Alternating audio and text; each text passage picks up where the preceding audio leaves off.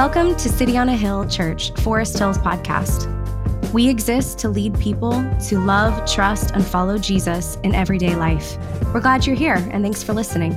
More information on the life and mission of City on a Hill Church can be found at coahforesthills.org. Now, I, I love a good story. Um, I love every story format. I love sitting around telling stories. I love going to movies. I love books.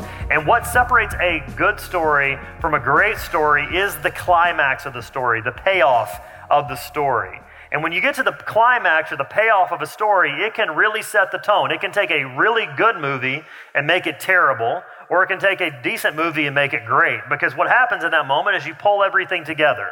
The story comes together. All the characters begin to, um, you begin to see how their arc played out from the beginning to the end. And it can be really effective when you do this, but sometimes when you're watching a movie or you're reading a book, you can get to the end of that book and it just ruins everything.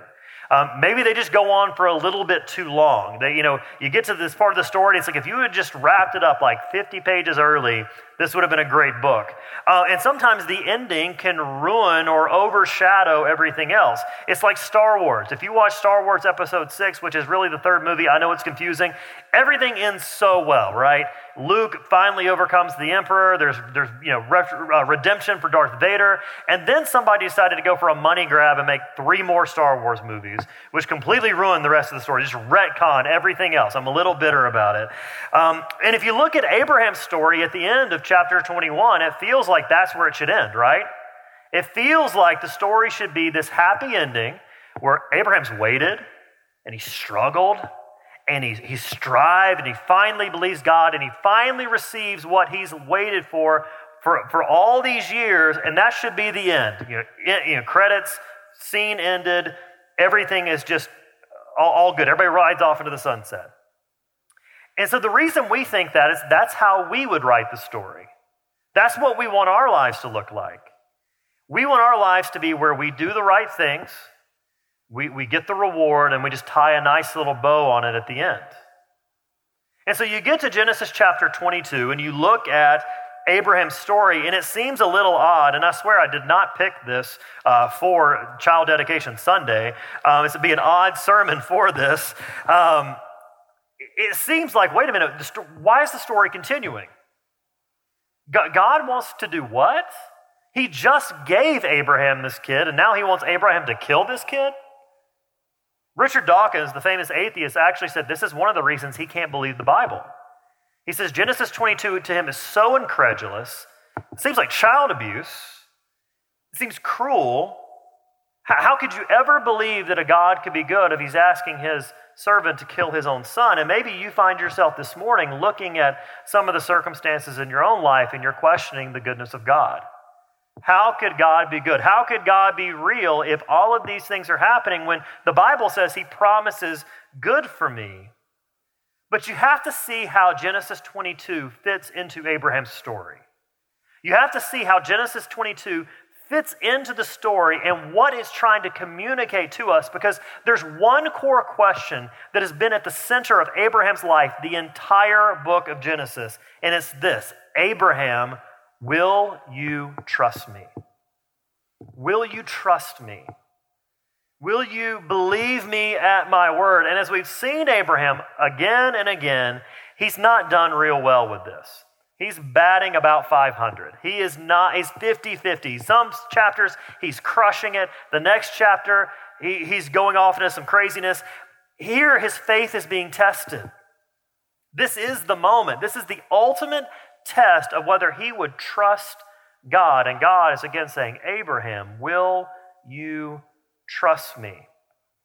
And the, the, the, lining behind this question, what's really behind the question of Abraham, is not really Abraham's ability to believe, but this question is God a God worth trusting? Our God is a God who is worth giving our trust and our belief and our faith. And that is revealed to us in Jesus. And when you see that as the point of the story of not just Genesis 22, but the entire Bible, this story begins to make sense. Glen Scrivener says that if we attempt to read the Bible primarily as a rule book, in other words, as a means to I do this and then God gives me this, it crumbles between our fingers. With such a mindset, Genesis 22 is a scandal and a barrier to faith. Yet, when Scripture is read as intended, we see it as a testimony to Christ. Not a testimony to our ability to believe, but our a testimony to God's faithfulness and trustworthiness. Will Abraham trust God? And the question for you this morning is do you believe that God is trustworthy? Will you trust God? This is the crucible of faith that when it's hard, when it's hopeless, when it's impossible, will you trust that God is worth trusting? Even when it doesn't make sense even when it seems illogical, even when you don't understand, even when you don't get what you think you want, will you trust God? And so faith reveals this, and faith reveals four ideas that we're going to unpack today. First of all, faith reveals what God is like. Faith reveals to us what God is like. And the first thing we see about what God is like is that God is good. God is good. But yet, if you look at verses 22, or sorry, chapter 22, verses 1 and 2, it makes us wonder. It says, After these things, after chapter 21, God tested Abraham and said to him, Abraham.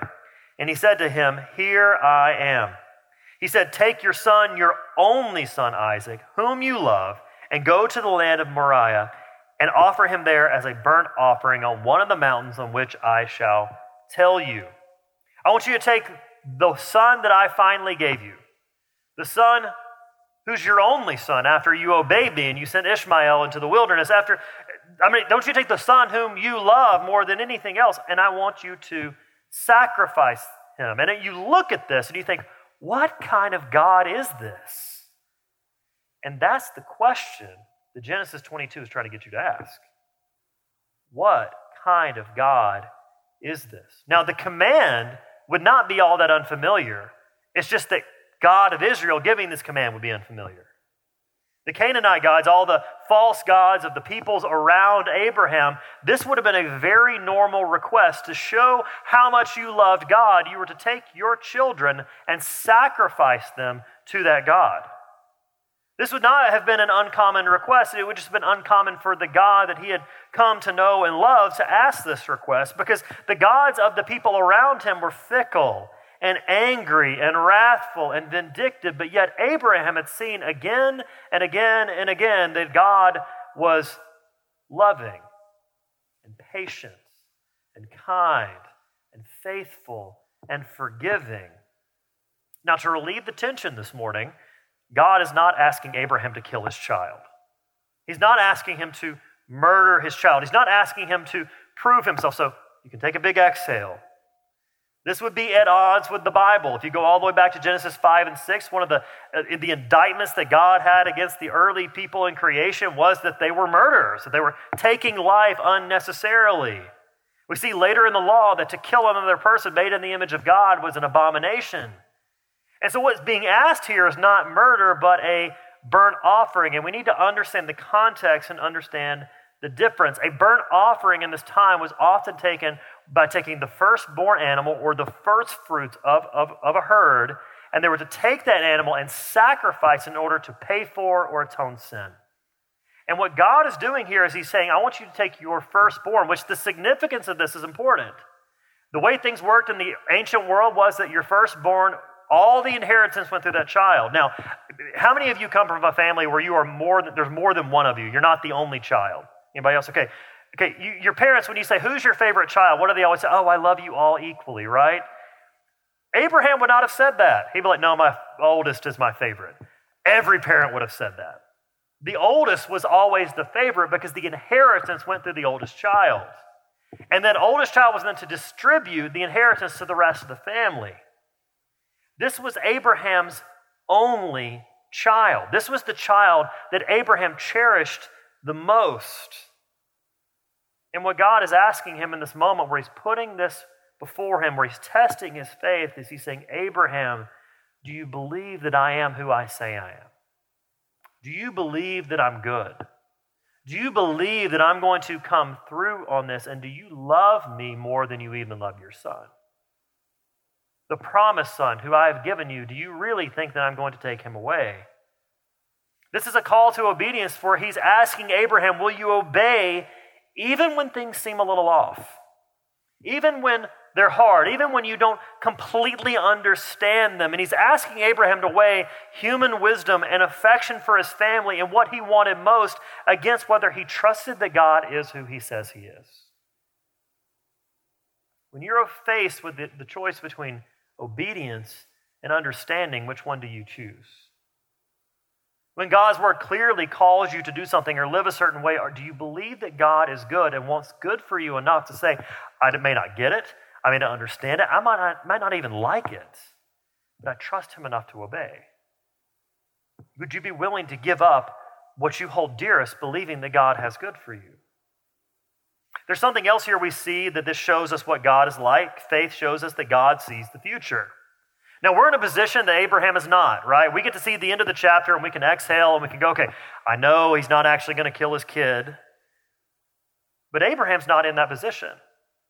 We see the outcome that Abraham doesn't see. And so for Abraham, this is a real test of faith. And the question here is will he trust that God is good?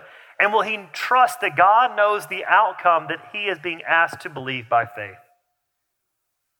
Even when he can't see it believing that God already does? Would he be willing to sacrifice his son, believing that God knows what's next because he's already worked all these things out for his good? Because to God, there is no future. To God, there, there is no unknown. He is ever present above time and space, meaning that there, God has never been surprised.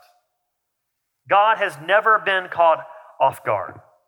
God has never had to go to plan B. Everything that He has ordered happens according to His will, and this should give us great comfort, and this is why we can have faith. Alistair Begg says that faith is treating the future as if it were present and the unseen as if it were seen. Do you trust that God knows and designed your future enough to obey Him? That the seeming cost that He's asking you to count right now that seems like it's just too much is worth it. That whatever seems so hard, He will actually see you through. We also see what God is like in the fact that He keeps His promises. Pastor Matt talked about that last week, that God is faithful to His promises. And if you've been with us through the book of Genesis, you've seen God over and over and over again remind Abraham, I'm going to keep my promise. He said this in chapter 12, 15, 16, 17, chapter 21. I'm going to keep my promise. And at the end of this story, in verses 15 through 18, again, he says, I've kept my promise. Why do you think he has to keep telling him that he's going to keep his promise? Because Abraham forgets that he's going to keep his promise this time. Yeah, God, I, I know that you, you did that in the past, but this is today. Are, are you going to show up again? And this is the same thing that happens throughout the Bible. If you look into the book of Exodus, as God's people are with Moses standing before the Red Sea, and they're looking at the Red Sea, and they're like, I don't know, that water looks cold and deep, and I can't swim. How are we going to get out of this? Yeah, I, we got the, the Egyptian army bearing down on us, and I don't know about you, but I can't outrun a chariot. It's like the old idea of, you know, I don't need to be able to outrun the bear. I was going to kick my friend in the leg and outrun him. It feels a little bit like that, like, God, I don't know how we're going to get out of this. God, God, I know that you were faithful to Abraham four or five hundred years ago, but are you going to be faithful to me today? The New Testament tells us that Jesus is the same yesterday, today, and tomorrow. It means that if he's come through in the past, he's going to come through again. He'll come through for you. We see what God is like in that God loves Abraham enough to test his faith. Him testing his faith is an act of love. And he stretches him because he wants to give him faith that actually works, faith that actually stands the test of time, faith in something that is so much greater than anything else he could hope in. I'm so thankful for product testing. Everything we have in this room and in our lives has been tested by somebody or something. I'm so glad that someone tested the brakes on my car so that when I push the brakes, they work. I'm so glad that someone tested all the food that we eat so that we don't get food poisoning. I'm so glad that someone, maybe not here, this building's really old, but I'm so glad somebody tests the, the, the electricity, the, the wiring in the walls. I'm so glad someone tested that to make sure that it is for our good. And what God is lovingly doing to Abraham is he is testing his faith in such a way to show him that Isaac will never be enough for you. The land that I've given you will, will never be enough. All the possessions I've given you, they're going to rot and they're going to fade away. And if your hope lies in anything other than me, it will fail you. God loves you enough to stretch your faith. He loves you enough to test your faith. He loves you enough to bring you to the brink where you're like, I have nowhere else to turn but to you, and that is for your good. God loves you enough to tell you no when you pray.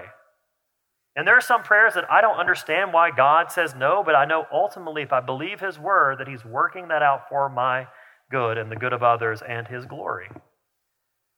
The testing of your faith shows that God is good. It demonstrates that He knows your future and that He keeps His promises, and he, that when He stretches your faith, it isn't wasted.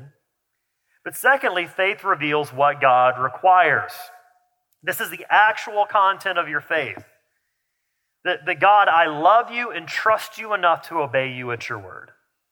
I love you and trust you, believing who you've revealed yourself to be, that you will come through. Philippians 2 tells us, Therefore, my beloved, as you have always obeyed, so now, not only as in my presence, but much more in my absence, work out your own salvation with fear and trembling, for it is God who works in you both to will and to work for his good pleasure. God is working this out in us and causing us to have actual faith. And so, obedience to God is where the rubber of your faith meets the road.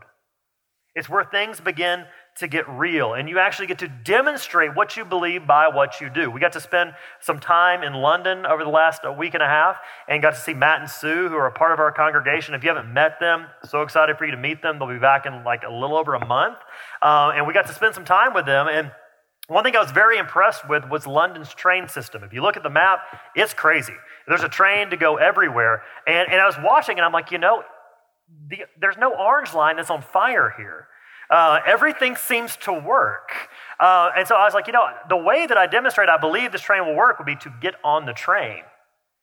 And the way that I demonstrate that I believe that the bus is actually going to come in one or two minutes, even though I keep checking my watch, is waiting there for the bus to come. In the same way, we are called to demonstrate what we believe through obedience. And Abraham's faith is about to get tested like never before, and he's being asked to obey God at his word. This is what God requires. And he does so in gut wrenching fashion. Because again, if you look at verse 2, he says, Take your son. And one commentator said, This is like a knife was stuck in Abraham's chest, and with every word, someone twisted the knife. I want you to take your son, your only son, Isaac, whom you love. I want you to obey me. Take your only son, take the boy that you've been waiting for for three decades and I want you to sacrifice him for me. And to his credit, Abraham does obey. As is in verse 3.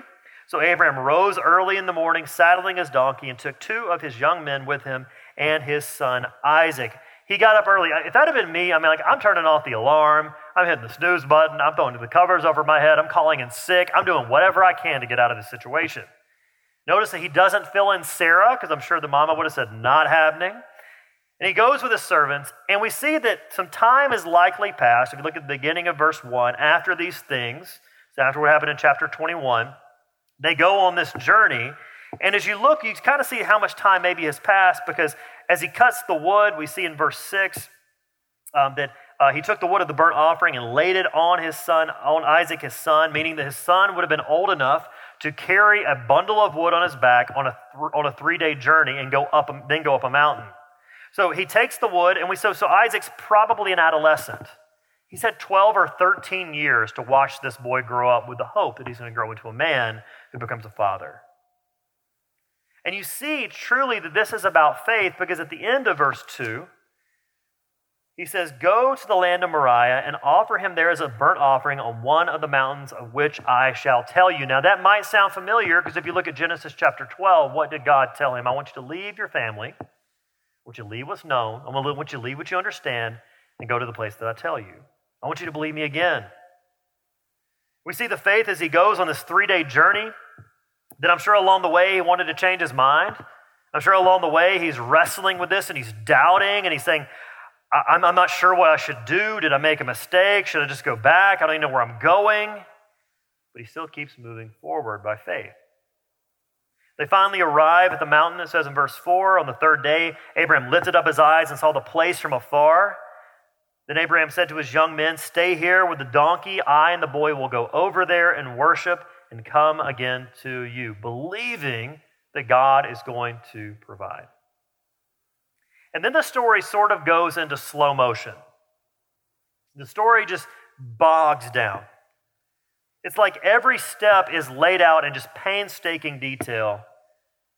And Abraham took the wood of the burnt offering and laid it on Isaac his son, and he took in his hand the fire and the knife. So they went, both of them together. And then Isaac says just something absolutely heartbreaking. He says, My father. He said, Here I am, my son. He said, Behold the fire and the wood, but where is the lamb for a burnt offering? Abraham knows in his head what Isaac does not know. He tenderly says, My father, daddy, like a child would, where's, where's the lamb? And Abraham says, My son, God will provide for himself the lamb for a burnt offering. Believing, again, that God would provide. God is going to provide. And in this moment, Abraham had to answer two questions. And these are the two questions of faith What do I love and trust most? And do I believe God can do anything? Every one of us has to answer those two questions. What do I love above everything else? Everyone puts their hope, their dreams, their self image, their joy, their satisfaction in something. And maybe this morning you're not a Christ follower. Maybe this morning you don't consider yourself a religious person. You still do the same thing because you care about what other people think about you. You care how well you do at your job. You care about the image that other people see. You want to be seen as successful. You care about the right causes or how much money you make or the power you can exert or the importance that you have. There's something that every single one of us puts our hope and our love and our trust in, and you have faith in what you obey and what you love and trust most. For Abraham, he could have said, No, God, I'm good. You gave me what you said you would give me. I, I have what you promised me. And this morning you may be saying, God, I can't give this up. I, I can't live without that if that's what it means to follow you. And whatever's non negotiable in your life is where your faith actually lies. What is the non negotiable in your life? What do you love and trust more than anything else? For Abraham, he was willing to obey God even if it cost him everything. Secondly, do I believe that God can do anything? God has already answered this question. Is there anything that's impossible for God? Abraham believes that God will make a way. And in fact, if you look at Hebrews chapter 11, verse 17, he, actually describes the faith of Abraham and it's credited to him as righteousness that even though he believed God was going to intervene, he actually believed that if somehow God had allowed him to go through with this, and kill his son, that God could raise him from the dead. Stephanie Quick says that Abraham's confidence was that the voice that called him to Canaan was likewise the Lord of the resurrection. For Abraham, this meant and changed everything. Do you believe that Jesus is enough, even if you have to give something up? That God can do anything if you have to deny yourself, if you never reach the dream that you hope for? What are you willing to believe God for? What are you willing to believe God for personally that God can help you overcome your past or your trauma or help you receive a breakthrough that you've been hoping for? What, what could God do for our church? Church, sometimes I think we pray too small. I think we pray for what's just attainable enough for us. That we say, okay, God, we need just a little help to get up over the hurdle. But let me explain something. For God to build his church takes the power of God to do it. We can't change a single person's heart. We can't convince anybody to come to church unless God works in them.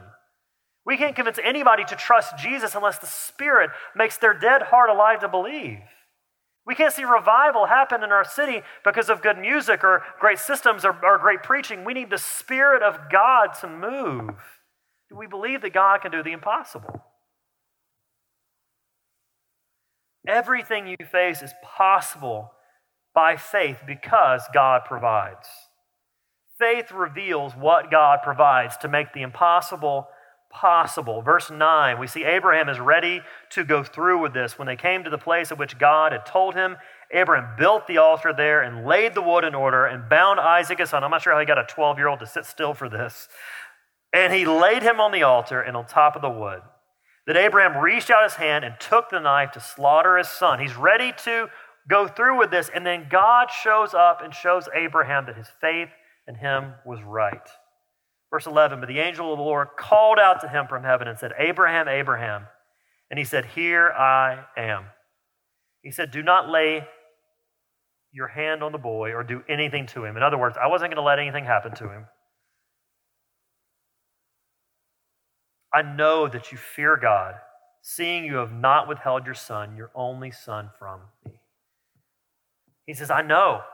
I know you believe me. And the reason that God can do this is because he provided a substitute. Verse 13. And Abraham lifted up his eyes and looked, and behold, behind him was a ram caught in a thicket by his horns. And Abraham went and took the ram and offered it up as a burnt offering instead of his son. Verse 14 So Abraham called the name of, the, of this place, The Lord Will Provide. Now here's where it starts to get curious. As it is said to this day, on the mount of the Lord it shall be provided. Now, what's fascinating about this is that this is the same location that the Temple Mount would be put one day. The same location that year after year after year, animals would be brought to the temple to be a substitute for people's sins. And what's happening in that moment when their sins are being paid for is God is coming to collect. God is saying, Your sins need a substitute. Your sins need someone in your place. And it's on the same place where another father, years later, would load a wooden beam on his son's back. And that son would walk up the hill of Calvary, and the father would not spare his son, so that his son could be a substitute for you. And I can't capture the beauty of this any better than Jackie Hill Perry did, so I'm going to read what she said about this. On the cross, God got blood on his hands. God became man so he could die to maintain a covenant relationship with his people. There he was, God in the flesh, being killed like an animal, becoming a lamb that he promised to be. There was no lamb at this time, no voice to cry out from heaven to stop it, only silence in those three hours in the dreadful darkness of God's presence was the only begotten Son whose own Father was pleased to crush him. Jesus became sin so you could be declared righteous. Jesus died so that you could have life. Jesus was bruised so you could be healed. Jesus rose from the dead so you could too. This is the beauty of substitution. And what this means is that, there's, is that there's nothing too great that you could ever give that God has not given up for you. That to follow Jesus, whatever it costs you, is worth it because God gave up what was most precious to him for you by giving his son, Jesus, to die in your place. Romans 8:32 says, "He who did not spare his own son, but gave him up for us all, how will he all, not also with him graciously give us all things?" Jesus is the key to satisfying our souls. Jesus is the key to joy that will never fade. Jesus is the key to everlasting life. And this can only be had through Jesus, which means that no matter how hard or how hopeless, you can trust you can trust God. Have you, have you trusted God by giving your life to Jesus? Real quickly, lastly, faith reveals what God wants us to tell. We see in verse 19 that Abraham goes and settles back in Beersheba. And he goes and he begins to tell of what God is. And I can imagine him coming down the mountain and saying to the servants, You, you have no idea what God just did. I imagine him going home to Sarah, apologizing, and then saying, You will not believe what God has done. I can imagine him sitting one day with his grandchildren telling, let me tell you what God did for your dad. This is your story. Here is what God has done for me. When we share the gospel with other people, here's what we're saying. We're not telling them some abstract story, we're telling them our story. We're telling them at one point we were dead, but now we've been made alive.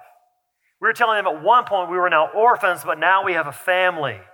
We're telling them at one point we were enemies of God, but yet in His love, He demonstrated it by giving us His Son as a substitute. This is our story, so who will you tell? Two practical steps that I want to give you as you think about this this Easter season. First of all, it's ask God to bring one person to your mind. If every single one of us made it a practice to just say, I'm going to pick one person in my life, I'm going to share the gospel with them, I'm going to pray for them, I'm going to seek their good, I'm going to invite them to put their faith in Jesus. If every one of us did that, let's say that once a year we led one person to Jesus, that, that would radically change our city. What if we were to pick one person? And then, secondly, maybe you struggle with that. You're like, man, I don't really know how to share the gospel. One, we'll help you. But secondly, just invite them to Easter. Just invite that person to Easter.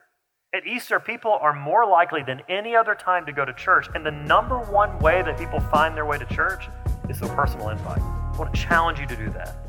Believe that God is a God worth trusting, and let's tell a story together. Let's pray.